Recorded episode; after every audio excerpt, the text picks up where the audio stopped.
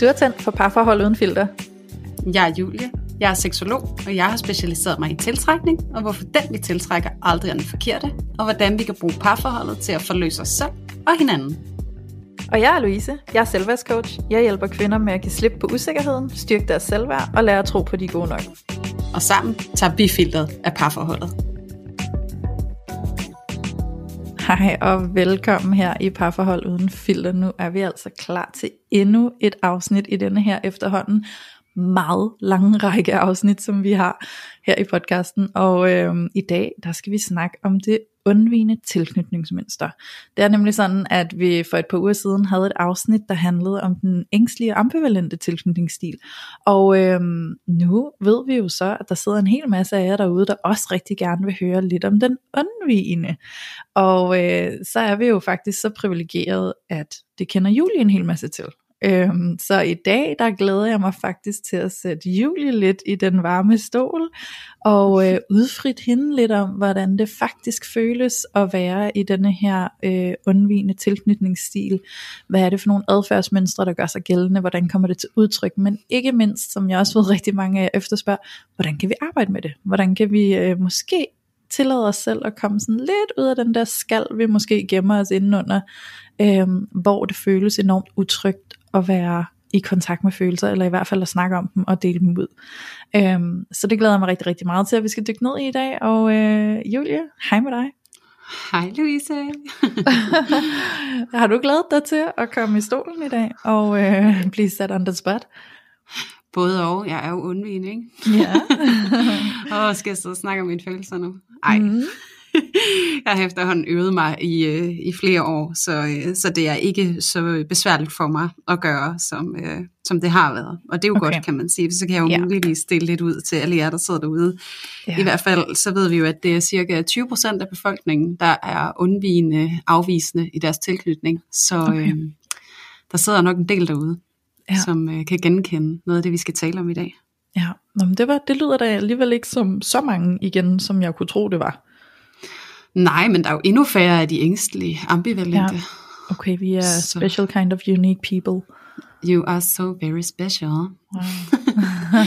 Heldigvis så størstedelen er utrygge, og det er jo ja. dejligt. Og det var det, jeg skulle til at sige. Var det også bare betryggende at vide, at de fleste er trygge, fordi jo flere trygge tilknytningsstile vi har af mennesker, der går rundt derude, jo mere øh, tryg tror jeg også, at verden i det store billede er. Ja, skal ja. vi ikke sige det? Jo, det tror jeg. Noget af den stil. ja. Men, øh, men Julie, vil du ikke lukke lidt op for sluserne og lukke os lidt ind i dit univers og fortælle lidt om, hvordan det kommer til udtryk, hvordan det har kommet til udtryk, hvordan det føles at være undvigende i sin tilknytningsstil? Jo, jeg skal forsøge, fordi det er også sådan, når jeg skal tale om det her, så kan jeg godt mærke, hvor søren skal jeg starte, og hvor søren skal jeg slutte, og hvor skal vi egentlig hen undervejs. Så jeg tænker også, at i det her afsnit, Louise, så kommer vi egentlig bare lige til at tage det sådan lidt ad hoc og lidt hen ad vejen, fordi vi har jo egentlig haft det der øh, mere teoretiske afsnit, mm-hmm. hvor vi har talt om tilknytning som teori på den ja. måde. Og jeg, jeg har altså bare, og det kan jeg mærke, jeg har brug for at komme med en disclaimer på de afsnit. Og jeg skrev det også til dig, Louise, sådan, at, at vi har siddet og nørdet så meget, så jeg egentlig er kommet til at kalde undvigende for afvigende. ja. Og det er bare vigtigt for mig at understrege, at det hedder altså undvigende. Og jeg beklager rigtig meget øh, min øh, lille bloop øh, i de tidligere afsnit. Men det er jo egentlig også øh, vigtigt at understrege, fordi det er jo også, når vi taler om tilknytningsmønstre, er vigtigt at understrege, at der jo ikke er en tale om en afvielse. Øhm, der er ikke noget, hvad kan man sige, forkert eller sådan, hvad kan man sige, forstyrret i at have en utryg tilknytning, fordi tilknytningsstil er jo en adaptiv strategi, hvor barnet finder en måde at navigere på, så de sikrer sig kontakt til deres nære omsorgspersoner. Mm-hmm. Så på den måde så er det jo ret intelligent, og ikke sådan forstyrret på den måde, som afvigende godt kan indikere. Og jeg tror også, ja. det er derfor, det er vigtigt for mig lige at lave den her lille disclaimer, så der i hvert fald ikke er nogen tvivl om, at fordi man er utrygt tilknyttet, om man så er ængstelig ambivalent, eller om man er undvigende afvisende, så det er altså ikke en eller anden forstyrrelse, eller om man er i stykker mm-hmm. på nogen måde, fordi det er faktisk en vildt intelligent strategi, barnet har ja. til at sikre sig overlevelse. Ja. Så jeg håber, det er okay med dig, Louise. Jeg lige havde brug for sådan at indskyde den der lille bloop fra tidligere jeg synes, afsnit. Er, jeg synes, det er skide godt, også fordi det her, du siger med, at det er vigtigt at få øje på, at det ikke er fordi, vi er øh, sådan, hvad skal vi kalde det, uintelligente, eller det er ikke fordi, der er noget galt med os, eller sådan, øhm, men at det i højere grad er, at vi har været i en position, hvor vi har haft, vi har været nødsaget til at tage nogle overlevelsesstrategier i gang, som vi heldigvis har været intelligente nok til at forme. Og man kan sige, at dem, der er trygt tilknyttet, de har bare ikke haft brug for at tage de strategier frem.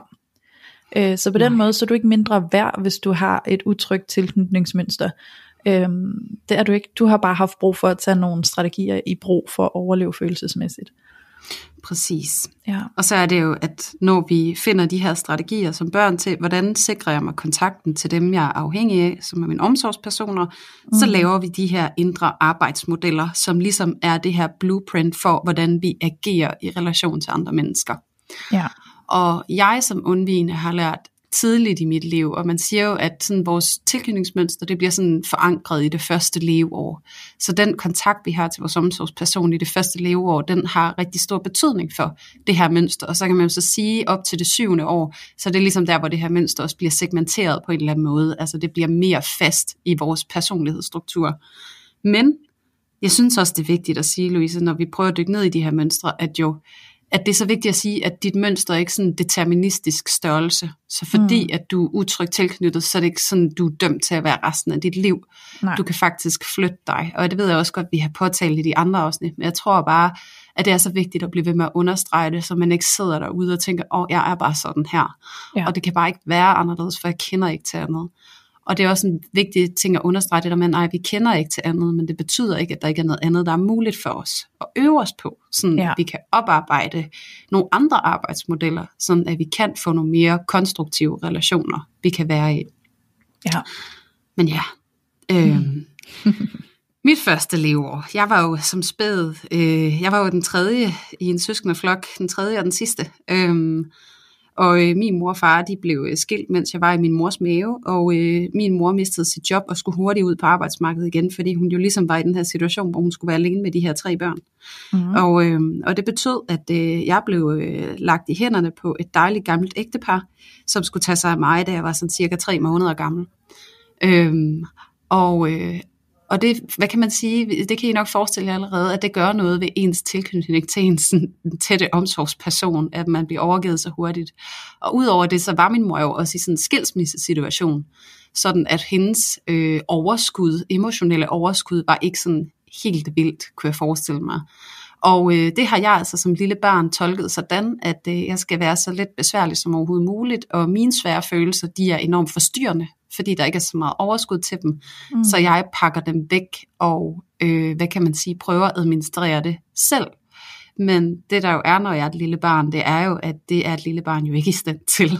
Mm. Øhm, så det bliver bare sådan en shutdown-effekt. Og så bliver det jo også samtidig sådan en følelse af, at hvis jeg viser mine følelser, så mister jeg kontakten til min nære omsorgsperson, som jeg er afhængig af.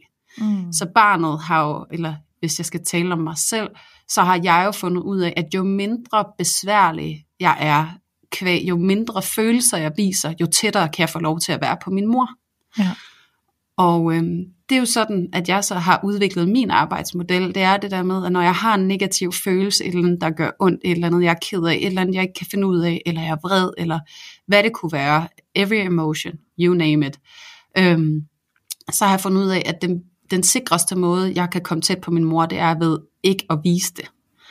Øh, jeg skal være nem og tilgængelig og stille, og, og det er så det, jeg har, hvad kan man sige, det er jo blevet min arbejdsmodel, så mm. at blive stille og, øh, og putte mig med mine følelser. Ja. Og, øh, og det har jeg kunnet mærke igennem hele mit liv jo, øh, fordi noget af det, der også følger med den strategi, det er en utrolig stor ensomhed. Øh, man går egentlig meget med sig selv og i sit eget, og det sjove er jo, hvis man kigger på, øh, på to børn, hvor den ene viser alle sine følelser, og måler deres kortisolniveau, og det er jo altså stresshormonet i kroppen. Hvis man kigger på det, og der står et barn ved siden af, som er undvigende, som har præcis de samme følelser, men ikke viser dem, så er det altså præcis det samme stressniveau, kortisolniveau, de har inde i kroppen. Men ja. det der med, at forskellen er, kommer det ud, eller bliver det derinde? Ja. Øhm, og det man også kan se med undvigende børn, det er også, at de har en større tilbøjelighed til at udvikle depression og sygdomme på den måde, altså sådan mentale tunge sygdomme, fordi de ligesom får undertrykt og får slugt enormt mange følelser. Ja. Og, og noget af det, som jeg i hvert fald sådan har skulle øh, opdage, det er det her med at prøve at se mine strategier udefra, fordi det er jo sådan, at for mig er det jo det helt mest naturlige i hele verden, ikke at vise, hvordan jeg har det. Mm. Øhm, så det der med også at forstå, at det er jo ikke en aktiv handling, jeg laver, øhm, at jeg bare ikke viser, hvordan jeg har det. Det er det der med, at når at jeg bliver presset, Ja. øh, på den ene eller på den anden måde, og mærker en eller anden følelse, så min naturlige øh, tendens, det er at trække mig, eller lukke Mm. ned på en eller anden måde. Ikke? Ja. Øhm, og, og, og det er jo også det, vi skal forstå, hvis man er kærester med en, der er undvigende, det er det der med, øh, det er jo ikke fordi, de gerne vil trække sig. Altså det er ikke en aktiv handling, det er simpelthen en autopilot-reaktion, der sker. Ja. Fordi den er så gammel, kan man sige. Et årigt barn tænker jo ikke, jamen jeg pakker det væk, fordi det er godt at Mhm. gøre. Det er jo bare helt, hvad kan man sige, naturlig mekanisme. Ja, præcis, som bare spiller ind, og det, og det synes jeg også bare sådan, fordi det er også nogle af mange af de spørgsmål, vi har fået, og det er sådan, hvordan gør man, og hvordan åbner man op, og sådan noget. Det er ikke fordi, man ikke kan gøre noget, men jeg tror bare først og fremmest, så er det vigtigt, at man netop forstår, at, at det ikke er en aktiv handling. Det er ikke sådan en, en aktiv beslutning om, jeg vil ikke snakke om følelser. Øhm, det er en adaptiv handling, øhm, Ja. hvor man ligesom inde i en system er overbevist om, at det er den eneste måde at sikre relation på. Ligesom at det for den ængstlige ambivalente er, at vi skal vise alle vores følelser. Der skal være drama, for at vi kan mærke hinanden. Så er det omvendt med den undvigende, sådan at vi skal lukke ned for det, for at vi kan sikre relationen til hinanden. Ja. Ja. Mm, Jeg er også lidt nysgerrig, Julie, fordi du siger, at for dig, der var det ligesom sådan en overlevelsesstrategi at være stille, fordi det var sådan der, hvor du følte, der var adgang til din mors kærlighed, ikke? Mm. Um, skulle du, altså følte du sådan primært, at du bare skulle være stille, og ligesom sådan holde dig i baggrunden, for ikke at være i vejen? Eller øh, handlede det også om, at vi sk- du skal bare pakke følelser og alt, hvad der sådan er besværligt væk, sådan, så vi bare kan hygge os og have det sjovt på overfladen? Ja, det kan man godt sige. Altså, fordi jeg blev ikke som sådan et stille barn. Jeg er også meget social og outgoing, og måske altid i et eller andet omfang været lidt sådan performer, så det er jo ikke fordi, man nødvendigvis er sådan en meget indadvendt person, eller introvert person, fordi mm. man er undvigende. Det er jo, at man dodger øh, svære følelser, øh, fordi man associerer dem med den der, det der ultimative tab faktisk. Altså det er jo død, det er jo liv eller død, ikke? At Ja. det kommer fra. Øh, så jo, jeg tror, det er en ret god beskrivelse, det der med, at alle, alt, hvad der er besværligt, det skal bare blive nede i mørket. Ja. Øhm, det skal ikke frem, fordi så bliver du forladt. Ja, Ja, okay. altså, så jeg har jo meget den der, og jeg har også den der negative kerneantagelse, som vi også har talt om i, i flere afsnit, hvor det der med, jeg må ikke være til besvær, fordi mm. Så bliver jeg forladt, ikke? Og ja. det er jo meget det der, fordi at negative følelser, som vrede, eller kedattighed, eller ængstelighed, eller hvad det kunne være, det er jo øh, nogle, hvad kan man sige, svære følelser at være i og håndtere, og for mig så er det bare den der med, at, at de er besværlige, og hvis Mm. jeg viser dem, så er det bare slutbrudt, og så er der bare lukket for det varme vand. Ikke? Så, så Ja. for mig så er det noget, jeg håndterer selv. Det, Ja. det bliver, og det altså igen understrege, det er slet ikke en aktiv tanke, jeg gør mig. Nej, Det er simpelthen mærke en følelse, og så er det sådan push it away-agtigt, fordi det er også noget, der er sådan der kendetegnet for de undvigende, det er jo det der med, at enten så får man at vide, sådan skal du ikke have det, eller du kan gå ind på dit værelse, til du er god igen, kunne også være en klassiker, eller nej, prøv at se en rød lastbil, ikke? altså at blive afledt på en eller anden måde, eller nå, men nu fortæller jeg dig en joke, så er du ikke ked af det mere.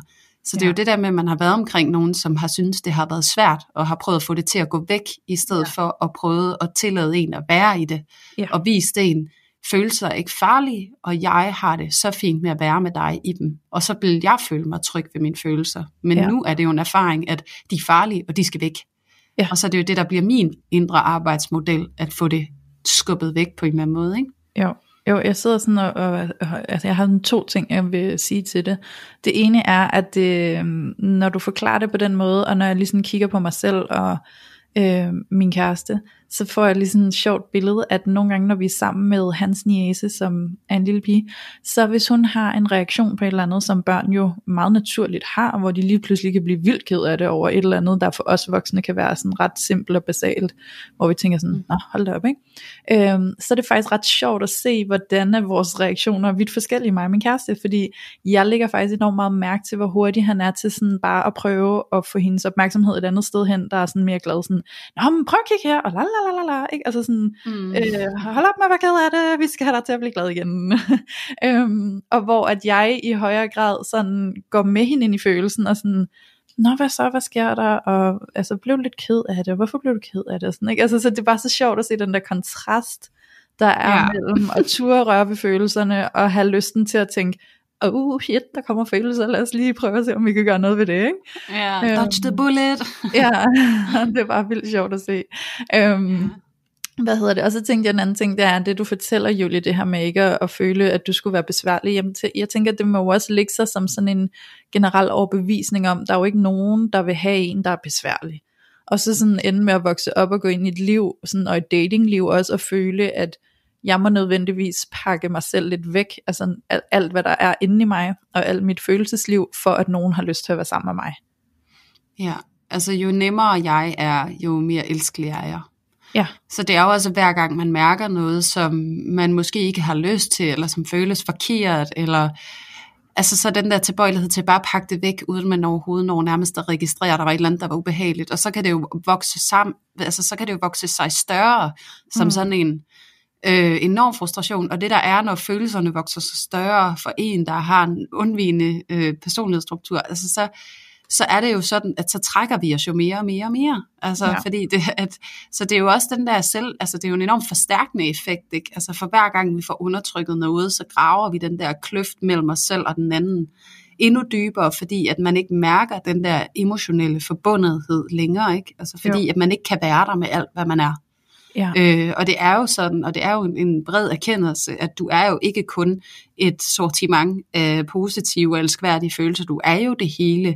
Og hvis ikke at du føler, eller ikke at du er i stand til at give det hele plads i en relation, så må du nødvendigvis trække dig fra den.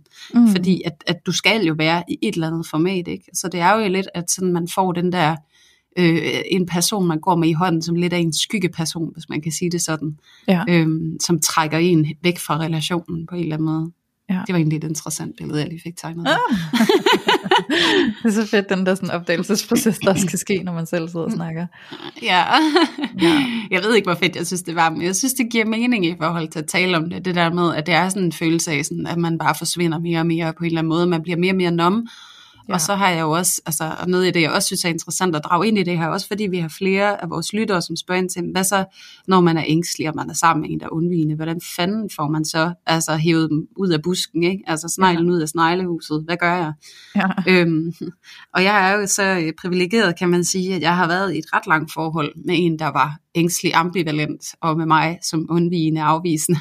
Mm. og, øh, og jeg kan sige, at øh, det kan være en utrolig svær konstellation at være i, i et parforhold. Øhm, ja.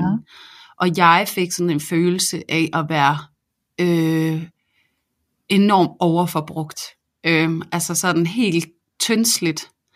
Ja. Fordi at det jeg som undvigende jo øh, prøver at gøre, det er jo at undgå følelser og dodge følelser og sådan at skøjte let og elegant hen over dem. Og det, som den ængstlige ambivalente gør, det er jo, jamen det er jo når vi har vores følelser fremme, og de får lov at fylde, at jeg mærker kontakten. Ja. Øhm, mm-hmm. Så det er jo sådan to, det er jo en enorm togtrækningskamp, øh, man står i. Og så på den anden side, så i starten, og det er der også nogen, der spurgt om, hvorfor er jeg så overhovedet tiltrukket af en, der har en ængstelig ambivalent øh, tilknytningsstil?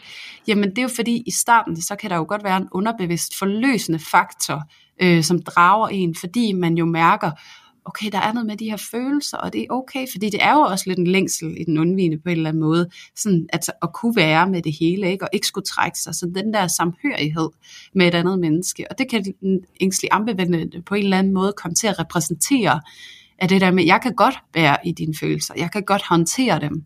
Men det, som der så sker, det er jo, at den undvigende er jo mere tilbøjelig til at feje sine egne følelser af banen, og den ængstlige ambivalente er mere tilbøjelig til at lægge dem på bordet hele tiden, ja. og præsentere og opsøge, og så kan I jo godt se, hvordan at det, der bliver en enorm skævvridning i den relation. Og jo mere den ængstlige ambivalente kommer øh, giver sig til kende følelsesmæssigt og kalder på kontakt, jo mere vil den undvigende også trække sig ind i sig selv. Ja. Øhm, så det der i starten, og det er også når vi snakker om skygger, det der i starten er enormt tiltrækkende, bliver faktisk enormt øh, anstrengende. Fordi at man ligesom vågner op til, åh, det er alle de der følelser, og som undvigende, så er det sådan, følelser er bad news, og det er farligt, og man skal ikke forholde sig til det. Ja. Og, og, og, så, og så er det jo bare der, hvor man havner i sådan en hårdknude, som næsten føles umuligt at komme ud af. Ikke? Jeg føler nogle gange, at for en undvigende, så kan det være sådan følelsen af, følelser er lige med konflikt. Ja, og det skal det ikke have noget af. Nej, følelser er lige med at blive forladt. Mm. Fordi altså en ting er, at det er konflikt, men det er jo også at, at blive forladt på en eller anden måde, men måske mm. også i et eller andet omfang har jeg genkendt det der med at, at komme lidt til kort også, fordi at man, mm. man har en, en ambivalent, som måske i et eller andet omfang øh, har mere erfaring med at udtrykke øh, svære følelser, også selvom at de er kaotiske og dramatiske og sådan noget, så er det jo stadigvæk et udtryk.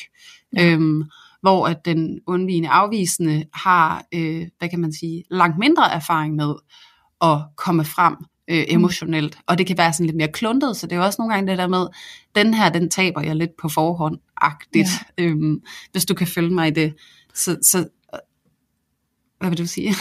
Nå, men jeg sidder egentlig bare og bliver vildt nysgerrig, så jeg var bare lige lidt, jeg, skulle, jeg troede, du var lige ved at være færdig. Jeg ved ikke, om du lige skal runde et eller andet af. Nej, det skal jeg ikke. Nej, okay, men det er fordi, jeg sidder og bliver vildt nysgerrig på, sådan, hvordan er dit følelsesliv indvendigt? Fordi øh, vi har ligesom fået etableret, at som undvigende, så er man ikke mega øh, fan af at skulle dele sine følelser og øh, snakke om sine følelser osv. Øh, men følelserne eksisterer jo stadig på indersiden, så hvordan, hmm, hvordan interagerer du med dine egne følelser på indersiden? Mm, altså det har jeg jo ikke gjort i lang tid. Okay, så det bliver også, altså sådan, det, det, også over for dig selv bliver det også sådan noget med, det gider vi ikke at, at røre ved. Ja, 100 procent. Okay. Altså det er jo, okay. fordi det er jo ja, i al relation, også relationen til en selv. Altså følelser er sådan noget, man skal distrahere sig selv fra. Ja, okay. Øhm, og undgå og undertrykke. Ja. Ja. Ah, interessant. Mm-hmm. Hmm. Det er det, så det er sådan en, øhm, og det er også derfor, man også siger det der med, at undvigende har en tilbøjelighed til at udvikle sådan depressionslignende øh, tilstande. Ja. Det er jo også, fordi det hele det bliver sådan lidt grå pløjer af noget udefinerbart, og også den der med, at man bliver så ensom med det, fordi at man jo ikke kan finde ud af at komme frem med det, fordi man jo tidligt i sit liv ikke er blevet trænet i det. Altså man har jo ikke fået den hjælp, som et barn har brug for til sådan, når den her følelse, det er det her, og når den her følelse er der, så kan vi være i det på den her måde, eller så er det det her, du har brug for. Eller, ja. Altså der har ikke været den der øh, nurture omkring at hjælpe en til at blive opdraget i, hvad er mine følelser for en størrelse, og hvordan kan jeg skille dem fra hinanden, og hvordan kan jeg forholde mig til dem, hvordan kan jeg give dem plads, og hvordan kan mhm. jeg ikke mindst lade være med at blive bange for dem, men kunne være med dem på en eller anden måde. Ikke?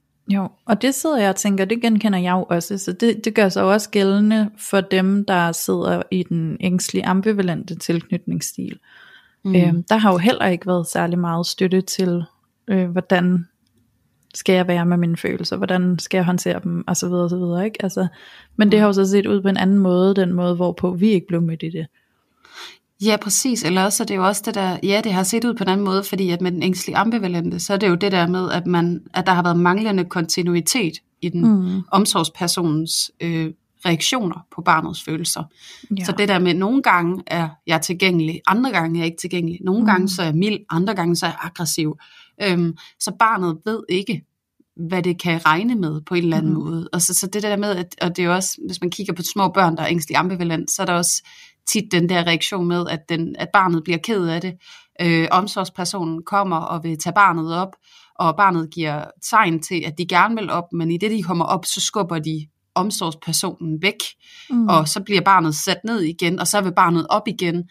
Så det er den der sådan igen ambivalent, sådan jeg vil gerne have, at du er her, men hvordan er du her? Jeg ved ikke, hvordan du er her. Kan du håndtere det nu? Kan du ikke? Altså sådan, det er det der push-pull ja. øh, mønster, der på en eller anden måde udformer sig. Mm. Hvor hvis du kigger på et undvigende barn, så er det bare, der er ingen reaktion. Mm-hmm. Altså der er ingen tilknytningsadfærd, der er ikke sådan en række ud, kom og trøst mig. Mm-hmm. Øh, de har den her grundlæggende tro på, at de skal klare alting selv. Ja. Øhm, og så går de med det selv, og det er også en tilbøjelighed til at undvige øh, øh, tilknyttede børn. De har en tilbøjelighed til også at udvikle en stor grad af aggression og sådan noget, fordi det netop bliver øh, på en eller anden måde en overbevisning for dem, at de skal klare det øh, internt med dem selv, men de har ikke ressourcerne til at klare det, og så bliver det sådan, ja, du ved, den der enorme frustration og aggression, sådan, åh, altså, det, og der, der er altså en markant forskel på de to. Øhm, og det er jo dybest set, og det, jeg synes, det er vigtigt, du siger det, Louise, fordi det er jo præcis det samme. Mm. Øh, en eller anden måde, de er jo ikke blevet mødt og støttet i at kunne navigere i deres følelsesregister på en hensigtsmæssig måde, og særligt ikke sådan, at de kan forbinde sig med andre mennesker på, på en, hvad kan man sige, hensigtsmæssig måde. Men ja. de strategier eller de indre arbejdsmodeller, barnet udvikler, er forskellige. Ja. Ja. ja. Jeg tænker, at vi har jo faktisk fået helt vildt mange input inde på vores Instagram, hvor vi har lavet en lille spørgeboble til, hvad vil I egentlig gerne vide, hvad vil I gerne spørge, hvad vil I gerne høre om her i det her afsnit om at være undvigende tilknyttet. Mm. Og øhm, Julie, jeg sidder og tænker, der er faktisk to spørgsmål, der går i tråd med hinanden, og det der er interessant ved de her to spørgsmål, det er, at det lyder umiddelbart som om den ene spørger, fordi vedkommende selv er undvigende, og at den mm. anden spørger, fordi de ikke er undvigende, men måske er i relation til en undvigende. Og den ja. ene spørger, hvordan kommer man ud? Og det er denne her person, som jeg fornemmer er i det undvigende. Og øh, det er blandt andet, fordi jeg kan huske, da jeg læste, så tænkte jeg, hvad mener vedkommende egentlig? Altså er det sådan noget med, hvordan man kommer ud af social, eller altså sådan, hvad betyder det? Og da jeg sagde det til dig, Julie, så var du sådan, jeg forstår godt, hvad vedkommende mener. og det er jo det er sådan et rimelig godt signal om, Nå, okay, men så er det nok fordi, det er en undvigende, at du forstår, hvad vedkommende mener. Øhm, og så er der en anden en, der skriver, hvordan opfordrer man en undvigende til at åbne op? Og det kunne jo meget øhm, vel være en, der måske er ængstligt tilknyttet, det kunne også være en, der var trygt tilknyttet, som står i relation til en, der er undvigende, og egentlig gerne vil have lidt råd til, hvordan kan jeg øh, støtte og opfordre denne her person til at kunne åbne lidt op. Men om ikke andet, så går de to spørgsmål jo ud på et. Det er jo virkelig mm. det her med, hvordan kan vi som undvigende begynde at føle en form for mod eller tryghed til at åbne sluserne lidt op og begynde at lukke lidt op for nogle følelser og dele dem. Øhm, mm. Og jeg tænker, Julie, det har du da helt sikkert arbejdet med. Øhm, så hvordan har det set ud for dig og, øh, mm. at tage det mod og gå i den retning? Øhm, noget af det, der har været, øh, hvad kan man sige, enormt forandrende for mig, det er at blive accepteret i, at jeg trækker mig. Ja.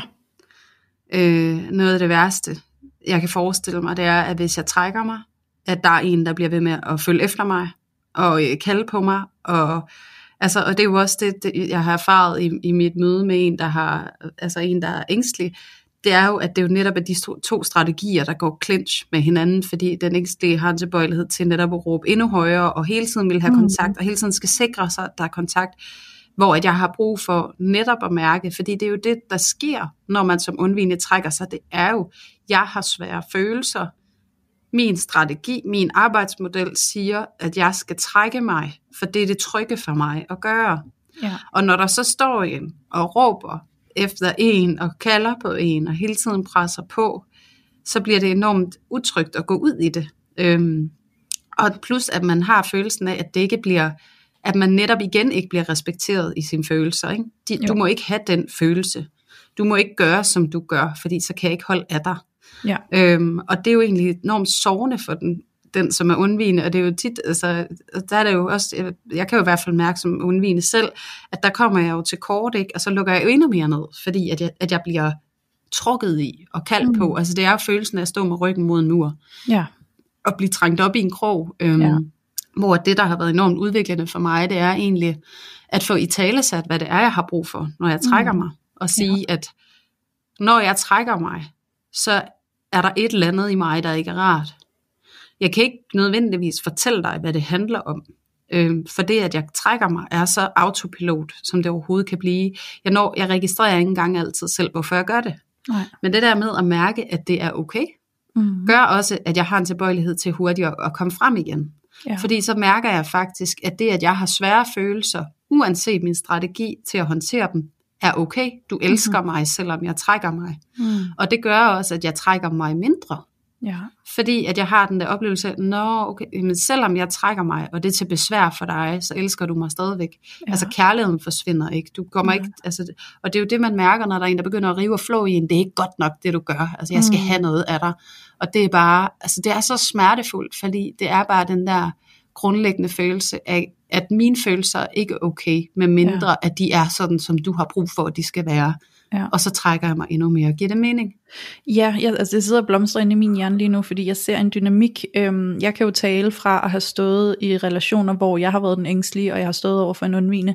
Og jeg sidder jo og øh, altså ja, der sker vildt meget i mit hoved, jeg gerne vil dele, det er mega fantastisk, at se hvordan det sådan lige pludselig kommer op på sådan overhead for mig nærmest, øh, som sådan et visuelt billede, øhm, fordi det du fortæller, kan jeg jo genkende fra at have stået over for en undvigende, men det jeg også opdager i det du fortæller, som jeg aldrig før har, øh, eller det er måske også meget at sige aldrig før, men som jeg ikke i særlig høj grad har øh, været bevidst om, det er hvor meget, at du jo faktisk står og føler dig sårbar, imens du trækker dig, og faktisk kan være bange for, at du ikke er elsket, mens du trækker dig.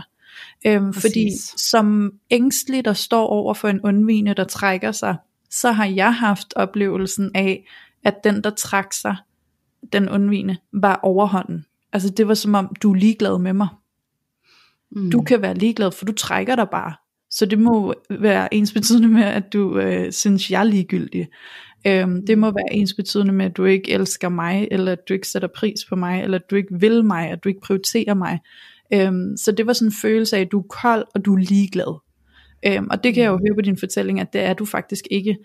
Du står faktisk tilsvarende også i en følelse af ikke at være elsket eller god nok, fordi du har et behov for at trække dig. Og Præcis. jeg vil sige det sådan her, at de dynamikker, jeg har været i, hvor jeg har været den ængstlige, og jeg har stået over for en øh, undvigende, når man som ængstelig presser en undvigende op i en krog, nu taler jeg lige for mig selv, ikke? men jeg kan godt komme til at sige det som det er generelt for os alle sammen, og det er fordi, jeg tror, at der er rigtig mange af jer ængstlige, der kan øh, tilknytte jer og faktisk spejle jer i det, så kan vi godt mærke, at vi presser den undvigende op i en krog. Og vi kan faktisk godt begynde at tænke, fuck shit, jeg er bange for, at jeg presser den undvigende så meget op i en krog, at de til, til sidst bare siger, stop, nu går jeg, og jeg kommer ikke tilbage. Men det er som om, vi har svært ved at styre det der med ikke at trænge dem op i en krog. Så selvom at jeg bevidst tænker, jeg skal vist til at passe lidt på, at jeg ikke presser mere på nu, så er det som om, der er sådan en eller anden naturkraft, der bare er så vild og voldsom, at jeg ikke kan lade være med at presse endnu mere på. Mm. Øhm, og som ængstelig, så er der det, det lærte jeg i hvert fald, så er der et behov for, fra den undvigende, når den undvigende har behov for at trække sig, at høre, jeg elsker dig stadig, jeg har bare lige brug for at trække mig, og så skal jeg nok komme tilbage, bare rolig. Så ligesom du siger, at du har brug for at høre sådan, hey, jeg elsker dig stadig, du er stadig god nok, selvom du trækker dig, så har den ængstlige også bare brug for at høre, jeg trækker mig lige, men jeg elsker dig stadig, jeg skal nok komme tilbage. Ja. Ja.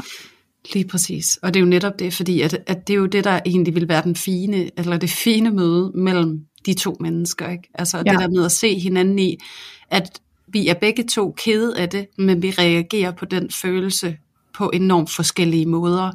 Ja. Og den måde, vi reagerer på, er ikke bevidst handling, det er en overlevelsesstrategi, og vi mm. kender faktisk ikke til andet. Og vi er to mennesker lige nu, der prøver at mødes, og vi gør vores bedste, men vi går bare totalt højre og venstre. Ikke? Altså, jo, jo, og kan slet ikke møde hinanden i det. Og jeg har også, altså, altså det der med, at, at, at du sidder over for en undvigende og siger sådan, jeg elsker dig, og jeg er her, når du er mm. klar.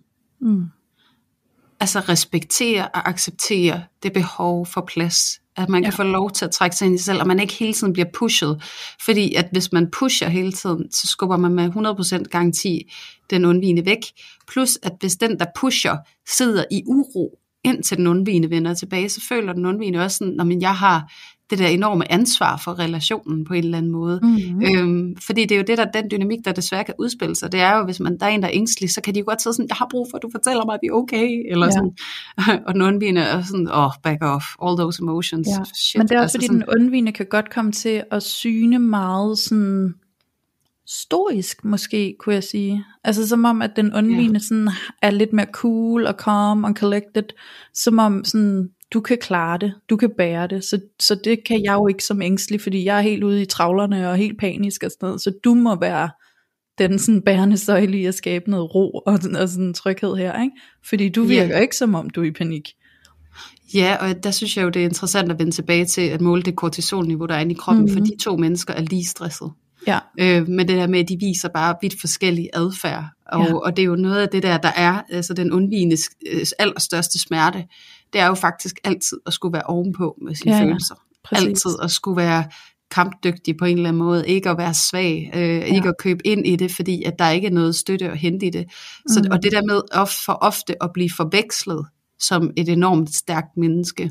Ja. Øhm, fordi det er jo ikke det, der sker, når de bliver, hvad kan man sige, stoiske.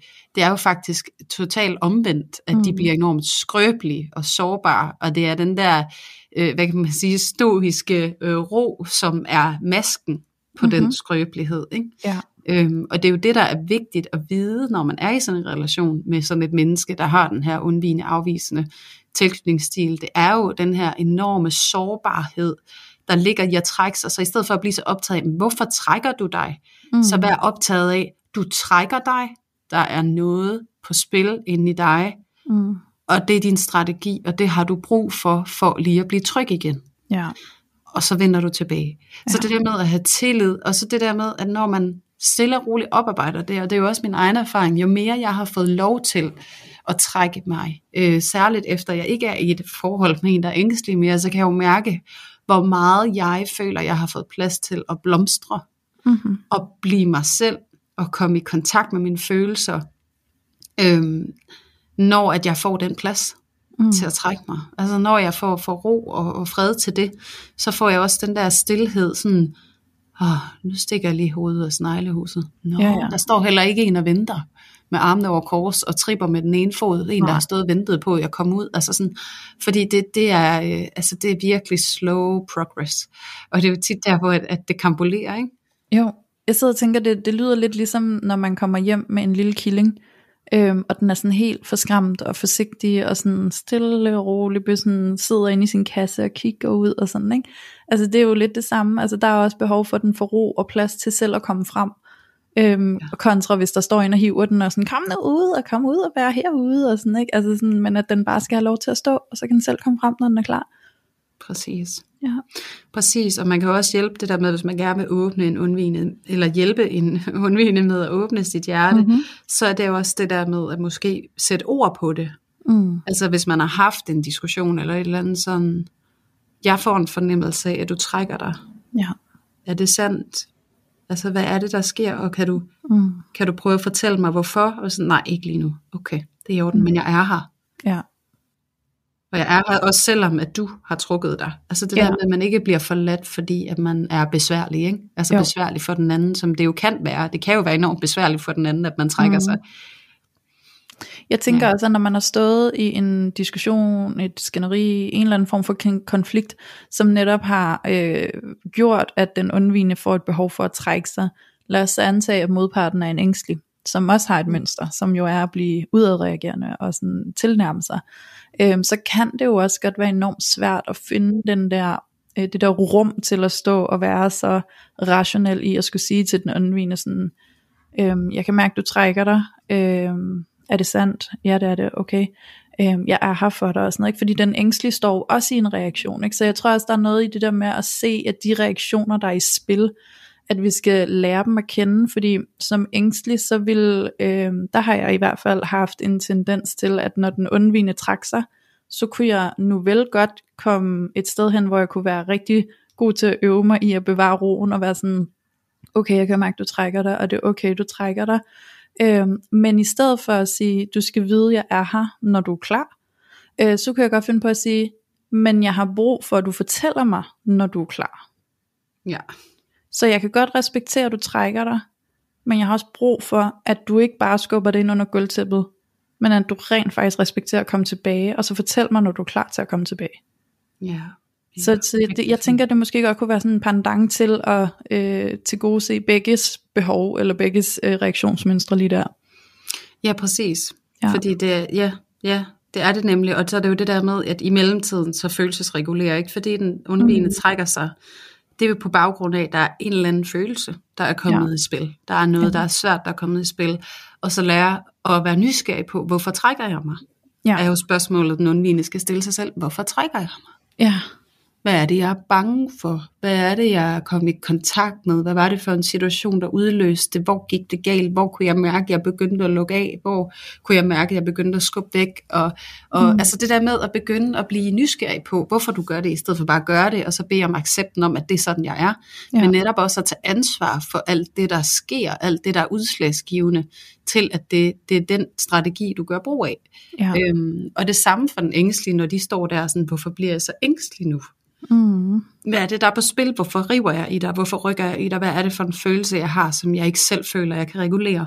Mm. Øhm, så det der med, at begge parter jo også i rigtig høj grad altså kommer hjem på egen banehalvdel, og i stedet mm. for det der med at søge den forsikringen ved den anden, enten ved at få tilladelse til at trække sig, eller ved at få en bekræftelse fra den anden om, at relationen stadig er okay, øh, at man så går hjem og rydder op ved sig ja. selv, og, ja, ja og vasker og gør rent, og sørge for, at, at, øh, at man selv håndterer de følelser, fordi det er også det der med, at man ikke får lagt det over på den anden, at give plads, at man skal have plads til en selv. Ikke?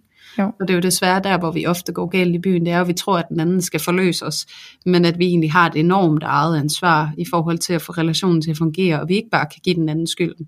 Ja. Øhm, og der er også den der klassiske, men du går altid, når der er problemer. Vi kan jo aldrig få løst eller snakket om noget, hvis det er, du trækker dig, hvor det bare sådan, har du kigget på din måde at prøve at få løst tingene på, og snakke om tingene på? Altså sådan, mm-hmm. hvor at det der med, at fordi man bliver den stille, og igen den der klassiker, det er det stille barn, man skal være opmærksom på, fordi de kommer ikke frem, og de får mm. ikke sagt.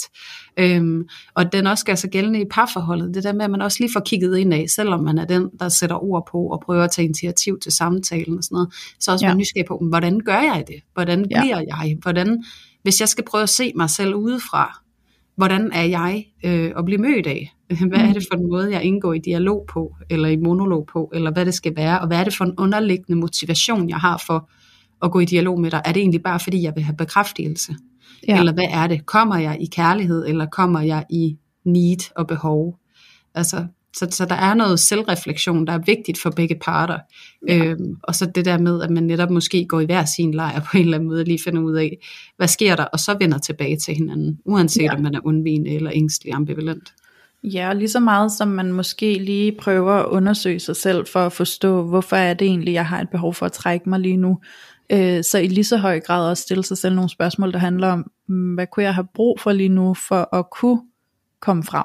Altså, hvad, mm. fordi så, så er det jo også noget med at tale sætte, jeg vil gerne komme frem, og jeg vil gerne sådan øh, prøve det her med at, at fortælle dig lidt om, hvad der sker inde i mig, men for at det kan lade sig gøre, så har jeg brug for, at du øh, lytter til mig, uden at opkræve noget af mig, eller altså sådan virkelig sætte lidt ord på, hvad, hvad er det for en setting, du har brug for, for at kunne øhm, øve dig i at komme lidt frem. Ikke? Øhm, så det er jo også nogle overvejelser, man skal gøre sig, fordi igen det her med, når vi har været så øhm, inde i vores eget mønster, eller hvad man kan kalde det, øhm, jamen så kan det være svært faktisk i det hele taget at vide, øh, jeg ved faktisk ikke engang, hvad jeg har brug for, for at kunne komme lidt ud af min skal, ikke? så det er jo også et spørgsmål, man skal stille sig selv, det her med sådan godt, nu ved jeg i hvert fald, at jeg trækker mig, og nu har jeg også undersøgt, hvorfor jeg trækker mig, og det er jo åbenbart, fordi jeg er utryg, øh, på den ene eller den anden måde, den ene eller den anden årsag.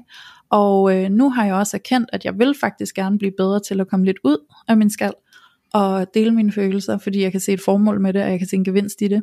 Så hvad har jeg brug for, for at der er nogle rammer, jeg føler mig okay i at være modig til at gå ind i, øh, og øve mig på det her. Ikke? Så det er jo også nogle overvejelser, man skal prøve at gøre sig selv. Øhm, ja, og så sidder jeg lige og tænker, Julie, der er også et par stykker, der faktisk skriver, som, øhm, altså inde i vores spørgeboble på Instagram, så er der også et par stykker, mm. som øh, til synlædende er ængstligt tilknyttet, som spørger sådan ind til, kan man godt øh, overgå til at lige pludselig blive undvigende, eller kan man sådan adoptere den undvigendes karaktertræk? Øhm, og der tror jeg egentlig, at det, det, der skal fokus på her, det er jo, at når du er ængstelig slash ambivalent tilknyttet, så har du, du er jo lidt two-faced. Mm. øhm, fordi du har den her meget sådan ængstlige side af dig selv, hvor at du mærker det som sådan panikangst. Øhm, hvor du er enormt opsøgende, needy og omklamrende, men du har også en side, hvor du trækker dig og bliver reserveret, og sådan virkelig går, øh, går ind i en skal. Øhm, Altså det er jo, må jeg lige sætte et billede på, Louise, bare lige Mhm. for sådan at give det, altså for det er jo det, vi også snakkede om tidligere, ikke? men det er jo lige præcis det barn, der rækker ud, tager mig op og skubber væk. Præcis. Fordi når det lige pludselig er, vi så står der og føler os afvist, efter vi har været øh, omklamrende, eller der, hvor vi har ragt ud og været needy, øh, så opstår der det her behov for at trække os, fordi shit, det føles ikke trygt det her. Altså det her, det føles som en stor bred afvisning, nu skal jeg lige passe på mig selv. Øhm, og så er der, der opstår den der øhm, tilbagetrækning, som kan minde om den undvigende.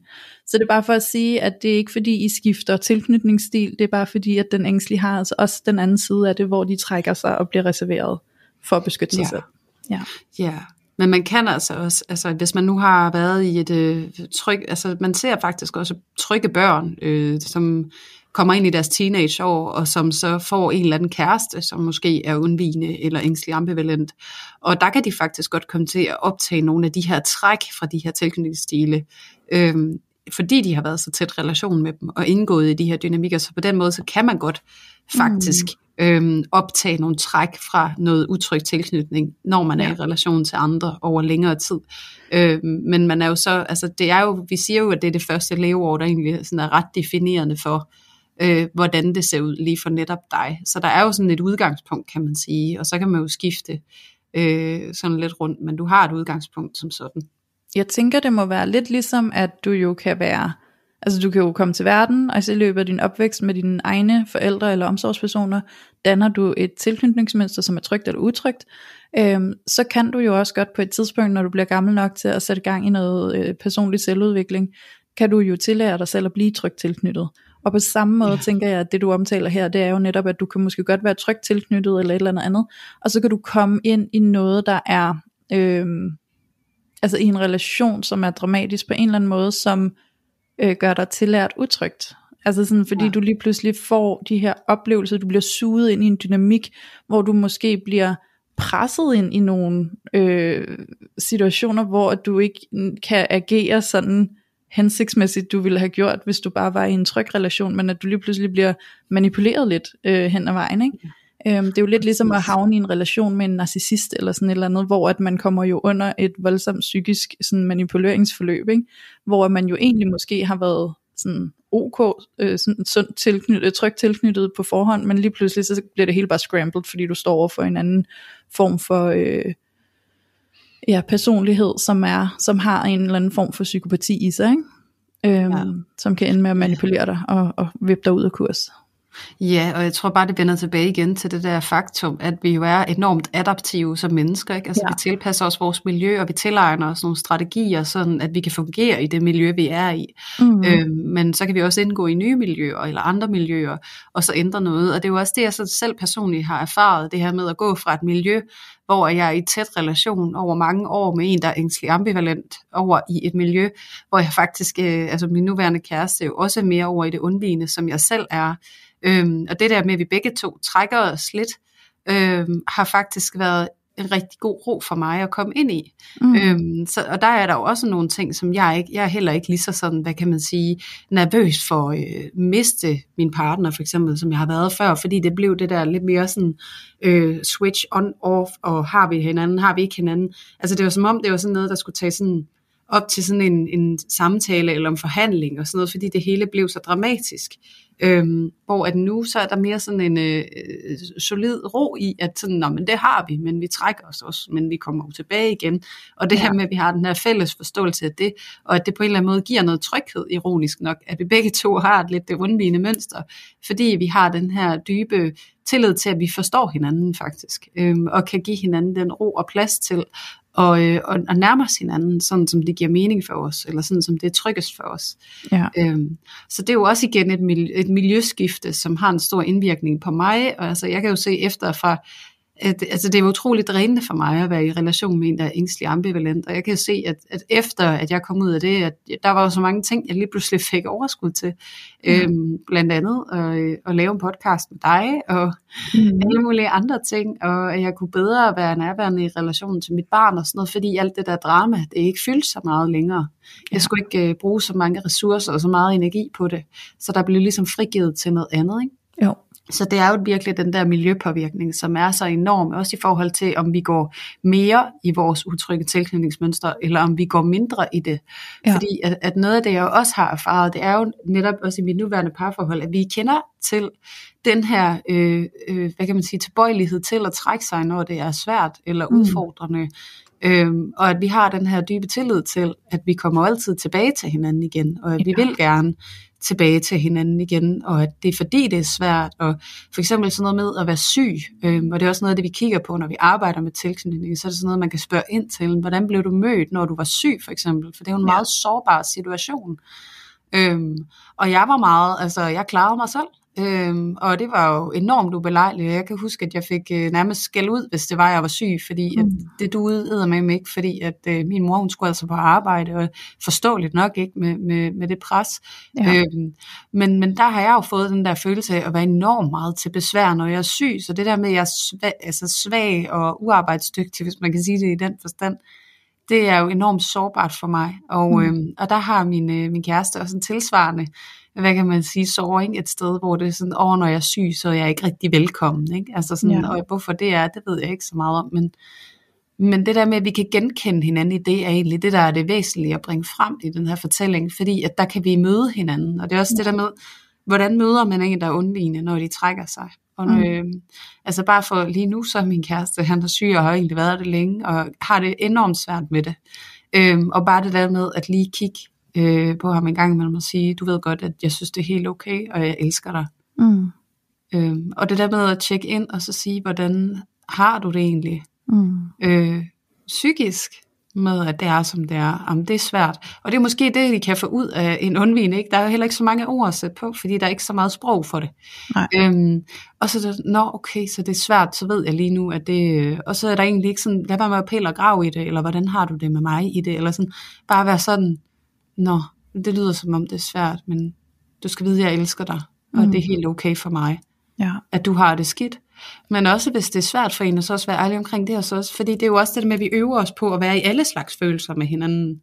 Mm. Og jeg kan jo også sige, at jeg kan også synes, det er vildt ubelejligt, at du er syg, fordi så skal jeg gøre en masse ting, som mm. vi normalt er to om, eller hvis du kan følge mig, ikke? Altså, så, men det der med at, at træne hinanden i på en kærlig og omsorgsfuld måde, og blive okay med, at alle følelser er okay. Også de svære, men også de gode, og at vi elsker hinanden på trods af, at det er svært. Øhm, fordi det er det, man har brug for at erfare, både som ængstelig og som undvigende. Ikke? Ja. At mærke, at kærligheden, den forsvinder ikke. Den er der hele tiden. Ja. Ja. Øhm, og det er jo egentlig sådan, at vi kan hjælpe hinanden til at blive mm. trygge i vores tilknytning til hinanden. Det er ved at blive gjort opmærksom på, at kærligheden er ikke væk. Og mm. ikke kun med vores ord, men også med vores adfærd. Ja. Og det kan være små ting, altså for eksempel nu, hvis vi holder os i sygdomsrillen, ikke? altså at købe en uh, pose vingummier mm. til min mm. kæreste, når han havde trukket sig helt vildt væk for ikke at være til besvær for alle os andre, og sådan, mm. så kom med en pose vingummier, ikke? altså sådan ja. nærmest ud, man behøver ikke engang sige noget, men det der med sådan, at det er en kærlighedsting, også det er så kærlighedssprog for ham, vores gaver, ikke? jeg giver dig jo. gaver, det vil sige, jeg giver dig kærlighed, selvom at du er et sårbart sted. Ja. Så der er så mange ting, vi kan gøre for at møde hinanden i det svære, sådan, mm. hvis det er, vi begynder at være lidt mere nysgerrige på, hvordan det kan se ud. Ja. ja, men jeg tænker, det er jo den der fælles indsats, både på at samarbejde om den dynamik, der er imellem os, mm. øh, på at støtte hinanden, og også på faktisk at arbejde med os selv. Øhm, fordi jeg ved, altså sådan dengang min kæreste og jeg, vi øhm, begyndte at date og startede med at være i et forhold sammen, øh, der var jeg i mit øh, ængstlige tilknytningsmønster helt vildt. Øhm, og jo, i den tid vi har været sammen, har vi jo begge to arbejdet meget med os selv hver især, men vi har i den grad også gjort en kæmpe indsats på at arbejde på dynamikken, der er imellem os. Øhm, og øh, sådan, nu vil jeg give sådan et råd ud til alle jer, der sidder derude, og måske er i et parforhold, hvor at den ene part er undvigende, og den anden er ængstelig. Øhm, noget, der fungerer godt for mig og min kæreste øh, den dag i dag, som vi har fået arbejdet os hen til, det er denne her dynamik, der opstår, når vi er i en eller anden form for situation, hvor der er nogle følelser i spil, og der er måske noget konflikt til stede, som der skal arbejdes på øh, så kan det være utrolig svært, at den undvigende faktisk ikke har særlig meget kapacitet til at snakke om det, der foregår, fordi det er ubehageligt for dem og utrygt for dem, og den ængstlige har enormt meget kapacitet til det, fordi de føler, at det er trygt at snakke om følelser, og det er nødvendigt at snakke om følelser. Øhm, og det, som min kæreste og jeg har fundet ud af fungerer skide godt for os nu, det er, at når vi sidder i en øh, situation, hvor vi gerne vil øh, løse noget, der ikke fungerer optimalt, som vi godt kunne tænke os skal være anderledes, øh, Øhm, når det så er, at vi har siddet og snakket nogle følelser igennem, og snakket sådan ind i dybderne på nogle ting, så, sig, så markerer min kæreste lige, når han sådan kan mærke, nu er det ved at være, altså nu er kvoten ved at være opbrugt, så markerer han lige og siger, du skal lige forvente, at sådan her om 5 minutter, så kan jeg ikke mere.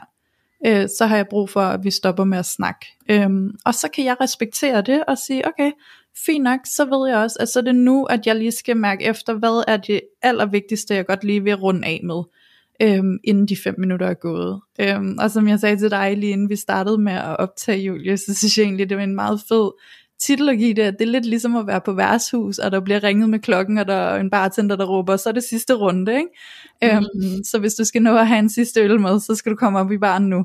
Øhm, og det er lidt den effekt, jeg synes, det har, altså den der oplevelse af, okay, men fint nok, så kan jeg respektere, at nu har du ikke mere at give af, nu kan du ikke være i det der følelsesunivers øh, længere, så nu er vi nødt til at drosle ud, og det giver mig muligheden for lige at være sikker på, at jeg får det allervigtigste med, som jeg har behov for. Fordi som ængstelig, så kan du måske godt sidde tilbage med at tænke, så er jeg uforløst, fordi der var så mange ting, jeg ikke nåede at sige, eller hvad med det her, hvad med det her, hvad med det her. Øhm, så der kan du ligesom sådan koge ind og sige, okay, fint nok, så er jeg advaret, nu ved jeg, at nu skal jeg få sagt det, som er vigtigt for mig.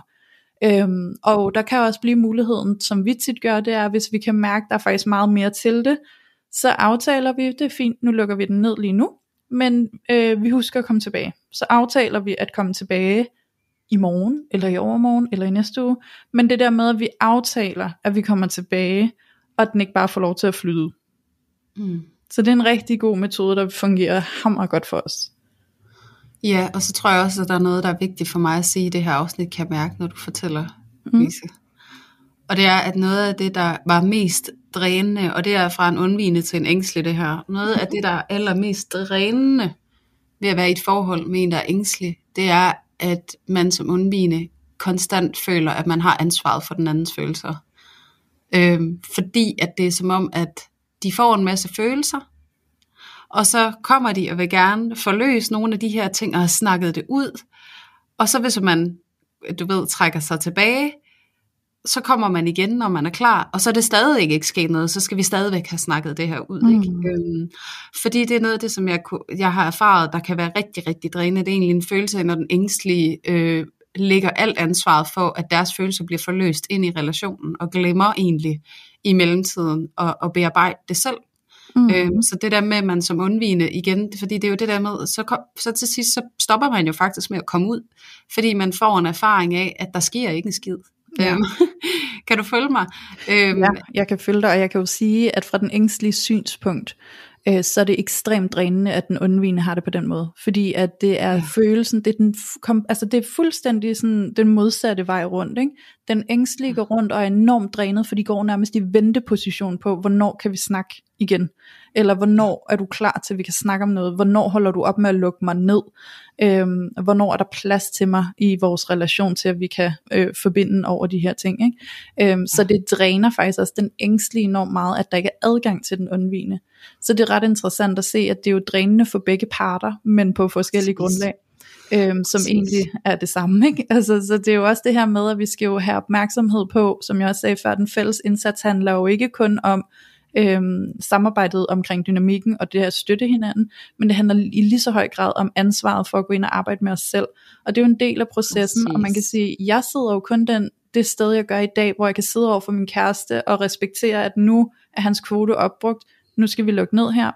Jeg sidder kun der, hvor jeg kan respektere det, fordi jeg har arbejdet med at tage ansvar for de ting, der sker inde i mig, og det jeg føler, og vide, at det skal jeg også arbejde med simultant med, at vi har noget, som vi i fællesskab skal arbejde på, fordi det er en del af en dynamik, vi har sammen. Ikke? Ja, øhm, fordi i, i ind i gamle dage, der kunne jeg ikke respektere det, så når han sagde, jeg kan ikke mere, så mæste jeg bare på, ikke? hvor at det gør jeg jo mm. ikke længere, fordi nu er jeg begyndt at have en forståelse for, hvad han gennemlever. Ja, præcis. Og jeg kan også sige noget af det, der kan virke enormt forløsende. Nu også med den eks, jeg har, som var ængstelig, hvor vi havde den her dynamik. Så noget af det, jeg har erfaret ved også at være fra hinanden, det er egentlig, at vi begge to har lavet det der stykke arbejde med os selv, hvor vi bliver nysgerrige på og sætte ord på, hvad der foregår, hvorfor vi gør, som vi gør. Ja. Og så kan jeg mærke, at det skift fra, at han var opsøgende på mig, og at han var nødt til at snakke med mig, og jeg skulle involveres i alting, for at det kunne løses, så det her med, at han egentlig laver en enorm selvreflektion og renser sig selv og forstår sig selv og hvorfor han gør, føler som han gør, og han så kommer og fortæller mig det. Ja. Der sker det her, jeg får det sådan her, og jeg kommer i kontakt med det her, og det er på den her måde, og jeg vil gerne tage ansvar for, at jeg bliver på den her måde, og jeg kan godt se, hvordan det er frustrerende for dig, og du skal bare vide, at det er okay. Ja. Altså det der med sådan, at, at man ikke lægger, du ved, ansvaret for ubehaget mm-hmm. over til den anden, altså, ja. altså det bliver deres opgave at forløse det, og også den anden vej rundt og sige, jamen jeg kunne mærke, at jeg trækker mig, fordi sådan og sådan, og jeg kan godt se, når jeg trækker mig, så bliver jeg på den her måde, og det vil jeg gerne tage ansvar for, og jeg kan godt se, hvordan det er svært for dig, men igen, ja det er okay, altså, og vi er okay. Så det der med, at jeg vil gerne have, det det, vi sådan, altså, slutter af med det her afsnit, fordi det er det, der er så vigtigt at se, at som du også siger hele tiden, Louise, det er ikke dynamikken mellem jer, som er det afgørende. Det er faktisk det arbejde med jer selv, at blive mm. komfortabel mm. med jeres ja. eget følelsesregister, og ikke at lade det altså, køre på autopilot længere, men ligesom at tage det alvorligt og kigge ind i det, og være den kærlige voksne, der hjælper dig med at følelsesregulere, som du ikke havde som barn. Ja. Øhm, så det er jo virkelig det her enorme følelsesreguleringsarbejde, som du skal gøre dig, uanset om du er undvigende afvisende eller ængstelig ambivalent.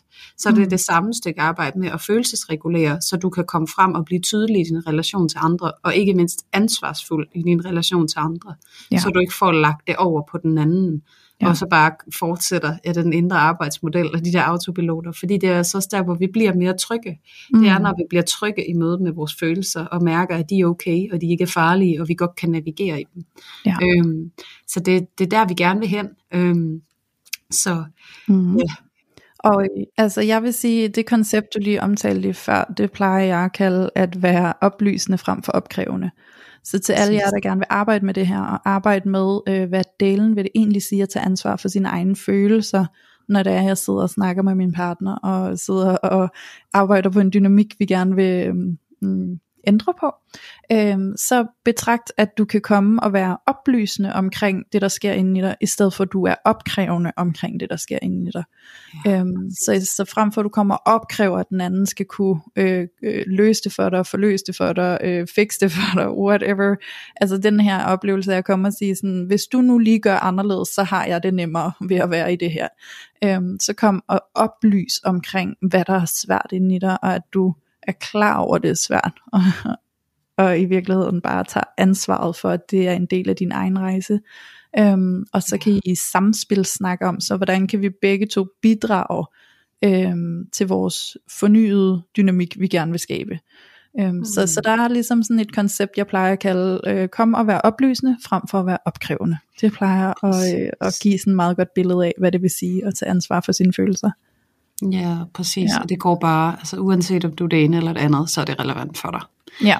Øhm, ja, og også det der med som undvigende, bare fordi at du kan mærke, at du lukker af, og ikke rigtig kan finde ud af, hvorfor, der vil jeg altså bare lige her sådan til allersidst give noget håb med, altså du kan godt få adgang til det, men det kræver tit og ofte en, øh, en hjælpende hånd, fordi det bare er pakket langt væk, og det hele ryger altså lidt ned i den samme pulje.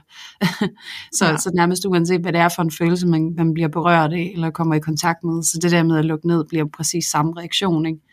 Øhm, så, men, men der er adgang, og du kan sagtens øh, tage det op og, øh, og forholde dig til det på en ny måde. Så det vil jeg bare lige give noget, forhåbentlig noget opmundring derude til, at det sagtens kan blive anderledes. Øh, ja, det kan det. Gennem det, det arbejde med dig selv. Så ja. øh, igen, det er ikke deterministiske mønstre. Vi kan simpelthen udvikle os og blive tilladt trygt tilknyttet. Ja, det kan vi. Og hurra for det. og hurra for det. Ja. Fedt, jamen altså, øh, det blev da virkelig et afsnit øh, spækfyldt med en masse gøs. Ja, øhm. det synes jeg godt nok også. Det gik stærkt i dag, var. Ja, det gør det. Men det gør det jo, altså sådan føles, altså tiden går ikke hurtigere, men det føles jo som om den går hurtigere, når at der er noget, som virkelig øh, tænder ilden under os. Ja. Ej, jeg synes bare, jeg tror bare også tilknytning, men jeg tror også, det er fordi, vi begge to sådan, synes, at det er enormt interessant, og man kan også mm. sige, at det er bare så vel underbygget, også forskningsmæssigt, øh, at arbejde terapeutisk ud fra de her tilknytningsmodeller og teorien i sig selv, så det er jo bare, altså så sindssygt spændende også at bruge det her og dykke ned i det, og vi er jo begge to nok blevet ret bit Altså, ja. Og så bare tale ind i det her. Så, altså, vi laver gerne flere tilknytningsafsnit, hvis det 100 procent.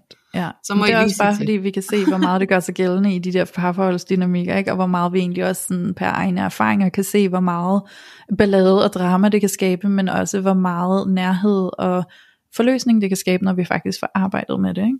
Ja, præcis. Ja. Der ligger så meget øh, fint øh, arbejdsmateriale i de der mønstre der, og der er ja, så meget fint at få øje på. Så ja. halleluja. Ja. Halleluja.